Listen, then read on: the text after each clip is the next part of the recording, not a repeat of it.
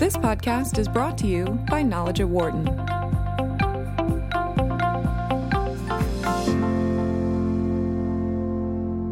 Our guest today is Ravi Kumar, president of Infosys. Uh, Knowledge at Wharton spoke with him earlier this year about the future of work, and we are continuing the conversation with him today about the digital transformation of education or the future of learning. Ravi, welcome again to Knowledge at Wharton. Thank you, Mukul, for this opportunity, and I'm so delighted to be at your campus today. Well, welcome. We're ha- very, very happy to host you here. So, when we, we spoke in New York last July, you said that in order to prepare for the future of work, we will have to move to a continuum of lifelong learning. Yep. Now, this obviously requires the digital transformation of education, and much the same way that other industries are also being transformed. So, how, how is this happening today? So, Mukul, you know, um, uh, never before has. Uh, thank you for that question. That's a that's a very um, dear topic of mine. Never before in the um, in the last few decades, learning has moved from a straight line to a continuum of lifelong learning, and I discussed about it in my last interview. Uh, and it needs a massive overhaul of the the uh, ecosystem around us. Uh, K 12 schools have to get enabled to create lifelong learners.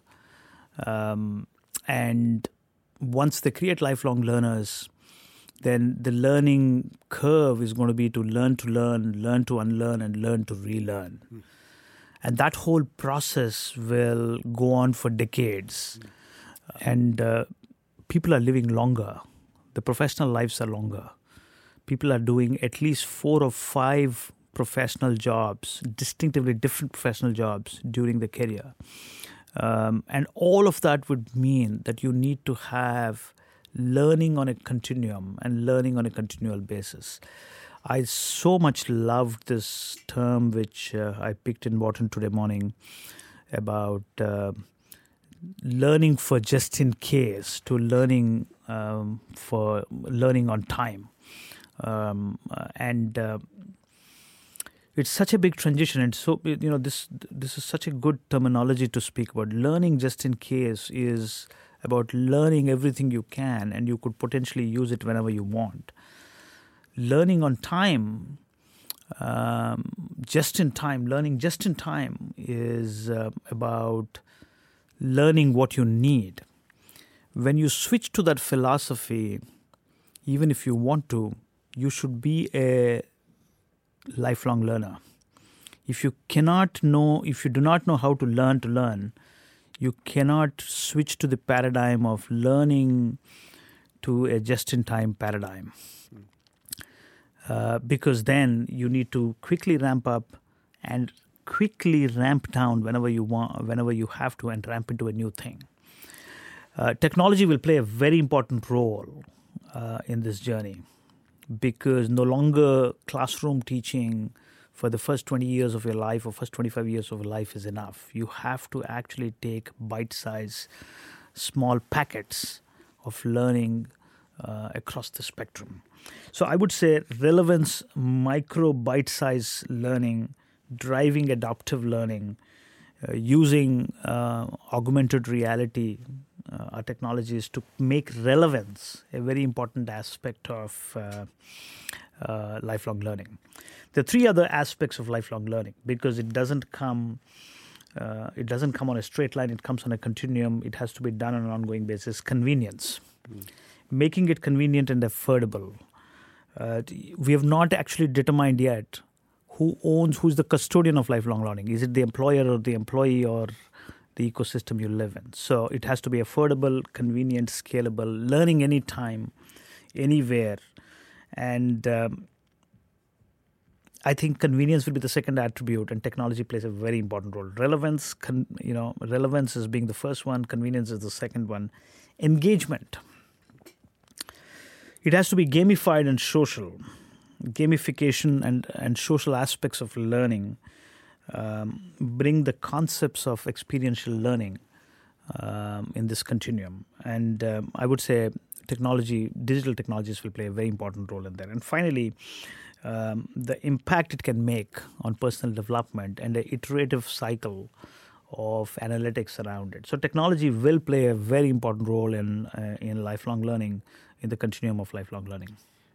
So you identified a lot of different changes that are being driven by technology, uh, but when you look at um, the educational ecosystem today, what are some of the biggest disruptions that you see technology creating in this field, and even more importantly, how are education institutions responding to these disruptions?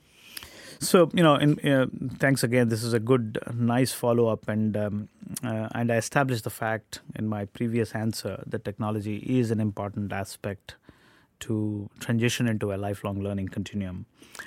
Um, there are paradigm shifts in in technology. Um, there is the ability to use virtual technologies to make learning experiential. Uh, I'll give you an example in manufacturing. Um, I, I know about corporations which use um, AR and VR technologies to create virtual learning cycles. Um, I know about firms which use digital twins to simulate lifelong learning. In fact, in the auto, in the in the in the automotive and aerospace industry, um, you could create digital twins to simulate extreme conditions, extreme boundaries, and create learning opportunities. So, embedding these new age digital technologies, um, I think, is pivotal in on the job, lifelong, uh, and continual learning. You know, the second uh, uh, interesting uh, uh thing which uh, I want to bring to the notice is the ability to move traditional classrooms into smart classrooms. Mm. the ability to use collaborative online plat- platforms, leveraging data insights, um, instantaneously providing real time feedback and, and changing the pace at which you could drive the learning process you know, I, at this point of time, I, I, want to give this very interesting um, quote from Nandan, the chairman of Infosys. Uh, and he very nicely puts this saying educational institutes will become become platforms uh, that distribute the ability to learn and teach instead of teaching always being done in a classroom in a synchronous manner the professor and educator can be an in person or the virtual and virtually take care of learners both in a synchronous and an asynchronous mode. Mm. So technology will bring that asynchronous opportunity to to to a classroom environment. Um, you know, online learning has to always be immersive. The ability to bring the physical and the digital digital aspect, I think, will drive uh, a lot of a lot of uh, uh, a lot of uh, learning. Now, finally, we haven't spoken about crowdsourced content. Uh, you know, I think with the Khan Academy and what it has done, it has kind of created this momentum around crowdsourcing content and democratizing content. And you are a big proponent of that. Knowledge at Wharton is almost this uh, evangelist for democratization and um, uh, crowdsourcing content. Um, so I would say the next big wave would be crowdsourcing content and democratizing content um, for making learning a pervasive experience. I'm so so glad that you mentioned Khan Academy because very often when we think about disruption, uh, we we have to figure out who are the disruptors. And I was wondering, you know, do you see any edtech startups that are shaking up the education ecosystem the way, for example, fintechs are, are shaking up the financial services ecosystem? Mukul, that's a great question. Actually, in fact, uh, I have friends in the uh, education tech industry, if you call it new age, um, you know, education companies enabled by digital technologies. Uh, Sebastian Thrun is a good friend of mine from um, mm. Udacity. Uh, I know the Coursera guys. I think all of them have enabled an educational ecosystem of lifelong learning for a for a paradigm of uh, a B2C market where you directly go to the consumer and provide an opportunity to learn. Uh, and this could be a student, an employee, uh, a potential employee. But lifelong learning has become such a big responsibility of corporations that um, large universities, new age academic institutions have to pivot from a B2C world to a B2B world. And that pivot will be the single biggest shift for universities, academic institutions, and new age startups. Even the new age startups are not um, geared up for a B2B world where employers and these startups come together to build uh, to build future learning pathways.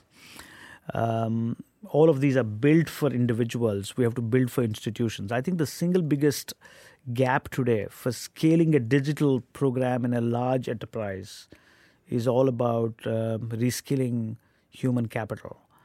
And reskilling human capital is a joint responsibility of the institution, the employer, and the uh, employee. In fact, governments want to join join that ecosystem. So, I would strongly believe that uh, the switch will happen. Uh, and the switch of moving from degrees to skills has already happened in the digital world. And as that switch has happened, the downstream impact is um, the academic institutions have to switch from a B2B paradigm to a B2C paradigm, uh, which means they have to address uh, corporations rather than addressing individuals. Uh, I think that will become a virtue of large, large, large universities, uh, small startups. The academic ecosystem will get up for that. That's a very, very interesting observation.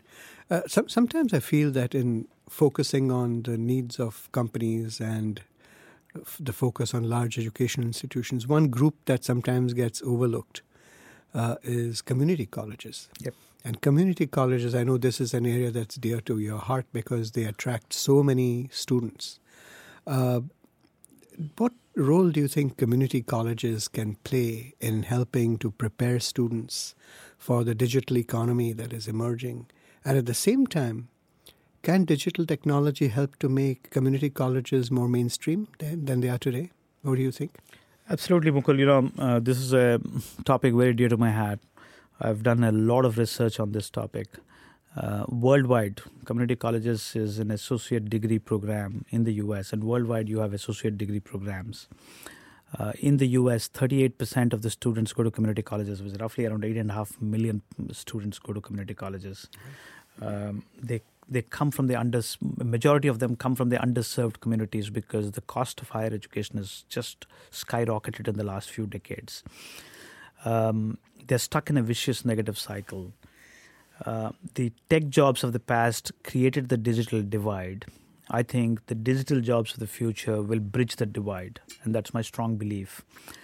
Digital, the digital paradigm has created these backbone jobs where you need to do a lot of heavy lifting and this heavy lifting will uh, will require um, massive pools of talent, alternate pools of talent. Uh, the ability to create a digital apprentice program um, where you could get this this talent with the potential, may not necessarily with the degrees, but they can learn, earn, and actually work work for you similar to what manufacturing companies did to create an apprentice model. Many manufacturers in Europe and Asia, Asia have done this.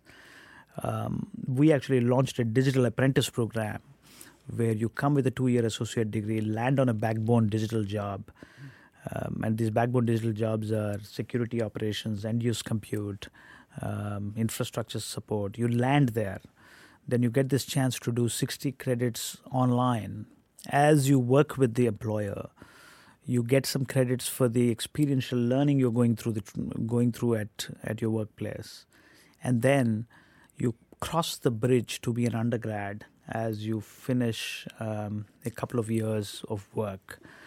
That whole process is not just about giving them an undergrad degree, but also making them a lifelong learner so that they can cope up with the pace at which change is happening in, in the corporate and tech world. So um, we have never had that chance before in the tech world to create a opportunity for community colleges. And I strongly believe this is the time to do so. And we think we have now an operating model to do so. No, clearly you, you have emphasized in our conversation the importance of technology. But uh, I was struck recently by a very interesting paradox, which is that if you look at global spending on education, it is projected to grow to about $10 trillion worldwide, all the different sectors combined, uh, by 2030. But if you look at how much of this money is actually spent on technology, it, it's supposed to be less than 3%. Yep. Uh, I wonder, you know, given how you know central technology is, as as you've described, what are the reasons why this number is so low, and what can be done about that? You know, Mukul, I think uh, you've hit this spot on in terms of the uh, issue about adoption of technology. Uh, you know, traditional uh, large academic institutions um, have very little to gain by change because, um, you know, it's a you know the U.S. is is the best example. The cost of education is going up. Um, student debt is available and therefore there's no incentive for institutions to reduce the cost of education. Um, and it continues to spiral out to a point where it is untenable. I think the biggest roadblock on the process is resistance to change. Mm. There isn't enough education tech uh, momentum to disrupt the traditional university infrastructure. Some universities have been bold enough to catapult into the new age edge, edge tech, ed tech sector. Some have done it. I've, I've heard some great things which Wharton is doing on online education and continual learning and lifelong learning. But everybody has not done it. So there is an opportunity for these universities to leap into the future, but uh, the resistance of resistance for change is so high, and that's why technology adoption is so low. Um, you know, universities which taught uh, in business schools about cannibalizing yourself have to cannibalize themselves. Um, and I think cannibalizing themselves uh, is a very bold thing. You're going to you're going to take away what you're good at and bet into the future. You're going to bet into a B2B world. You're going to bet into uh, micro-sized um, modular content versus uh, versus content which comes in big packets. Um, uh, and, and, and I think it's, it's uh, interesting um, how I see this. Uh, in the past, industries moved at changed at slower pace, and therefore they would come to academic institutions to figure out how they can disrupt. I think it will go the other way around academic institutions have to proactively reach out to the industry because the industry is disrupting at a rapid pace and their own model will get disrupted because the talent and the human capital needed for those industries is going to change so rapidly that you have to do that switchover where universities have to go to industries and ask for um, for a partnership proactively yeah. ask for a disruption proactively and therefore uh, partner accordingly. Um, and so it's a it's a switch which industries have to industries have to get the outreach from from academic institutions. Uh, and if that happens, I think um, you, you're going to you're going to create a transformation of sorts within the academic uh, communities. I don't think it is necessary that you need to have edtech to come and f- disrupt you. Mm-hmm. You could disrupt and be the edtech for the future that, that's a very interesting point because if, if the shift that you're talking about does happen, that you know universities and schools start thinking about a a B2B model rather than B2C, yeah. uh, they would need to be able to justify this in terms of uh, how how do you measure the returns that companies are investing on education. So, to the degree that you know, cost might be one of the things that creates the resistance to change that you were talking about. Yep. How how do you how, what advice would you give schools about that want to think about the ROI of education? Yeah, you know, it's a it's a great question actually. Um, you know, as much as we all think um, the the adoption of tech is capital intensive, which it was for many years. The adoption of tech rapidly has become very OPEX centric. Mm. It's, it's, it's, it's become, it's rapidly moved to a pay as you go. It's rapidly moved to on the tap. Um, it's moved to open source software. Um, I think this is where the future of technology is. That the future of technology would be uh, consumption as you go on the cloud, open source software, um, and and and and that is why my strong belief is um, capital cost and return on investment is no longer an issue this this switch you we all have to make for academic institutions to leap into the future is actually their mindset change. Um, there are um, there are literally a variety of technology interventions you could do now mm. with um, with absolutely no uh, upfront capital needed to to enable it.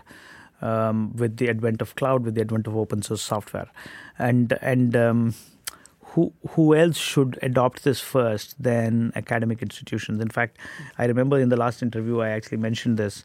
Um, if you have missed a generation, you are well equipped to take a leap versus being in the generation where you are. Uh, in some sense, academic institutions have have kind of missed one or two generations of technology advances. Uh, they could directly leap forward into the digital age with open source software. In fact, when I meet friends in the uh, in the corporate world, uh, their um, uh, their um, uh, affinity to enterprise software, their affinity to having on-prem workloads, uh, is so much of a legacy that their ability to move those workloads, their ability to move to open source software is such a big constraint because of the legacy they hold. The fact that academic institutions have kind of not done it for a couple of uh, a couple of eras, I think they could leapfrog directly up there. So technology adoption is no longer to me an issue as, as far as return on investment is concerned. I would actually think the mindset change and the and the bold um, the the boldness of actually disrupting your operating model will really drive how well you do this. The, the, the, the boldness of disrupting your technology model seems very necessary because all over the world uh, there there is a huge demand for making education more affordable and relevant. In fact, it has been projected that more than 1 billion digital native millennial students will emerge worldwide uh, in the next two decades. Now, what Im- impact do you think this increase in demand will have for the future of learning through digital disruption? So that is, um, you know, um, the impact of how learning is used for for creating professional jobs, how learning is used in the millennial age. Uh, universities have, uh, will play a very important role. Um, you know, you know, I, am actually going back to my first question on lifelong learning. Uh, universities geared up for classroom learning and expected institutions to continue on the on the on the learning curve and create create mechanisms to do this incremental shifts on learning around the you know during the professional life. We're now going to shift to this continuum which means what you need to know initially before you jump into a job, uh, you know, if I go back to the uh, to this analogy of just in case to just in time, uh, you you are you are preparing yourself to be a lifelong learner, and then thereafter, you are constantly getting upgraded with advances in in the world and applying yourself to advances in the world which means universities will now have to partner with corporate organizations mm. and switch over, as I, as I keep saying, from a B2B, B2C to a B2B world. And when that switchover happens, universities which are used to a sage on the stage kind of a model to a guide on the side, they have to switch to. Um, they have to switch from a sage on the stage to a guide on the side, which means on a constant basis you are actually having somebody to tap onto to uh, to guide you through, and then because you're a lifelong learner, uh, you are able to pick it up and run. And when it when it happens that you think you're obsolete, you're able to unlearn and then start relearning. Um, so that whole paradigm puts universities with puts universities in a in a in a in a in a frame where they not only have to have classroom teaching but they need to have infrastructure to continue to stay engaged with these alumni or students or employees, as you call them, uh, for the next 50 or 60 years. And that's a huge shift to how universities will have to look at learning. Uh, and I think, um, I think, um, um, I think uh, breaking this problem into multiple aspects, I would say crowdsourcing of content, uh, building online platforms, um, driving, uh, you know, micro modular packets of uh, education, uh, bringing the physical and the digital world together. All of these will become aspects of uh, covering that value chain. Right. Now, how, how can personalized and adaptive learning be combined with predictive analytics to improve the way that students learn and encourage them to become better lifelong learners? The analytics engine uh, is um, almost going to make every learner a real time sentient learner, yeah. which essentially means they're getting, there's a feedback loop with data, with AI, AI algorithms which kind of almost feeds you on what is the next set of things you need to actually you know bring on board. Uh, and that that makes that whole engine of the learning platform itself very real time so i would say um, analytics will will will play a very important role because it's no longer about you learning at a point of time and then executing over a period of time. You are learning and executing at the same time, which means you will have to uh, create a feedback loop, which is which is um, learning on its own and sharpening your uh, sharpening what content comes to you and what is delivered to you. So uh, it's a it's a very interesting switch uh, where you're not learning at a point of time and then you're executing after a point of time. You're learning and executing at the same time.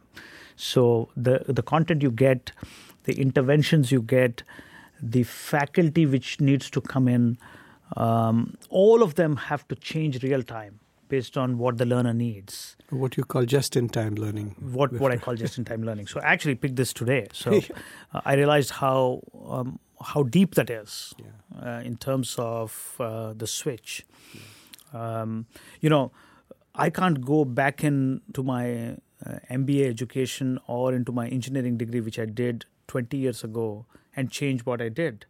But when I am learning and, and, and applying at the same time, I will need a feedback loop to go back to the learning learning learning um, uh, process so that it kind of gives me more curated content for the future and it makes learners of the future better than me. So that whole piece is going to change the way learning is done. You know, we've really not tapped into crowdsourcing of content yet. Mm. It is, I think, such a headroom on that. Mm. Uh, I would say that's the next big piece which will which will uh, come on the way. So, just to wrap things up, uh, had a couple of questions about where the education sector is going in the future. I mean, historically, if you look at some of the most elite and prestigious education institutions with the strongest reputations, they've always been based in the developed countries. Now, but as education becomes more global because of the digital uh, transformation, do you believe that schools from emerging markets are going to catch up? And is this happening today? And if so, where? So, so that's a great question. Actually, a good segue into uh, how technology is going to be a leveler. Yeah. In, in in the learning process. The world is flat. You mean? And the, you know, it's it's it's going to it's going to it's going to just democratize everything around you. Uh, access to information, uh, arbitrage of information, arbitrage of knowledge is all gone away. It's gone. I, I, you know, I'm I'm so glad that you you guys picked the uh, the digital channel uh, to to feed content and feed uh, thought leadership way ahead of uh, uh I would say even before the digital wave kicked in. So um, it's uh, it's reflective of how deeply you're thinking about the future. Now, I also believe if you want to get a a very inclusive learning opportunity, um, you cannot actually f- feed from students and an ecosystem from the developed world. Uh, the the uh, the developing nations, the emerging nations, the underdeveloped nations uh, will have to play an important role in how you um, how you breed content, how you breed innovation, and how you breed um, what needs to be taught in schools. Because uh, a lot of what needs to be built for the future, be it products or services, uh, has to be built in context of the bottom of the pyramid. Has to be built in context of what the emerging world needs as well, which means uh, if you're not actually building world class institutions there, uh, I don't think you're going to solve wicked problems of the society, or I don't think you can solve uh, problems of the society which uh, which you think uh, are critical. So, I think with technology being the leveler, I would f- I would strongly believe um, emerging com- emerging countries will establish world class academic institutions, unlike in the past where academic institutions came from the developed world and and what we curated in those institutions was was meaningful for the developed developed world unless uh, it's a different it's a different matter that but that institutions in the developed world also attracted talent from the emerging markets but but if you truly believe reverse innovation you truly believe bottom of the pyramid innovation I would say uh, it is only apt that you build institutions in that uh, in that ecosystem. So I'm so glad you mentioned the bottom of the pyramid because that brings me to sort of the last question and one that's very dear to my heart. I think the most pressing need for lifelong learning exists at the bottom of the pyramid. And what role do you think technology can play in creating pathways from school to work for some of the world's poorest people?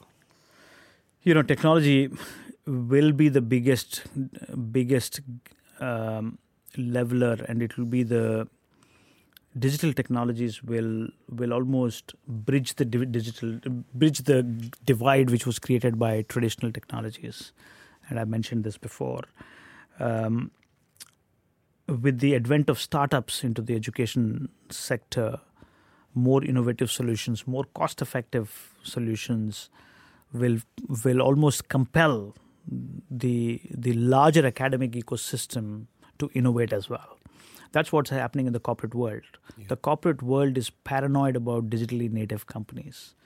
Universities are still not paranoid about edu- edutech companies yet. Yeah. And the day that paranoia happens, I think there is going to be a switch, and there's going to be either the academic institutions and the universities will collapse, or they will transition and they will uh, they will move into this new space. They will not worry about cannibalization. They will disrupt on their own. The mindset change will happen.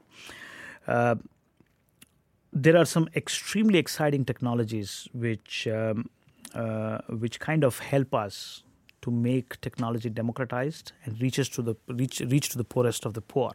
In fact, even today, a UNICEF report um, speaks about how almost 250 million st- uh, uh, kids don't have access to education no access to education 250 million kids.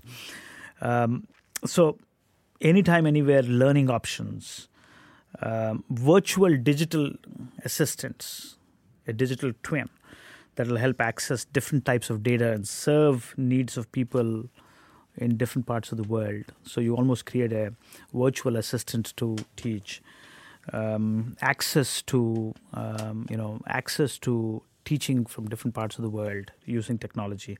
I'm sure you've heard of um, open RAP kind of um, uh, kind of protocols. This is resource access point protocols, um, where um, you can uh, you can actually get to the remotest parts of the world uh, and um, and um, uh, have a server in a different place with you know with uh, with people from the remotest part accessing content um, digital twins we spoke about all of these are going to make techno- all of these are going to make education so democratized. And once the platform uh, is democratized i'm hoping content will get crowdsourced and democratized as well. And if that happens then the whole ecosystem is democratized. It's almost a fundamental right for every uh, every human being to access uh, content access learning um, and it is you know the only thing which which is not which which we cannot uh, which we cannot actually provide is motivation you know motivation is individualistic everything else has to be provided by uh, the society they live in Ravi, thank you so much for speaking with Knowledge at Wharton. It's always such a pleasure speaking with you. Thank you, Mukul. This is a great opportunity. Uh, you know, I, I so thoroughly enjoyed uh, my day at uh, Wharton. For more insight from Knowledge at Wharton, please visit knowledge.wharton.upenn.edu.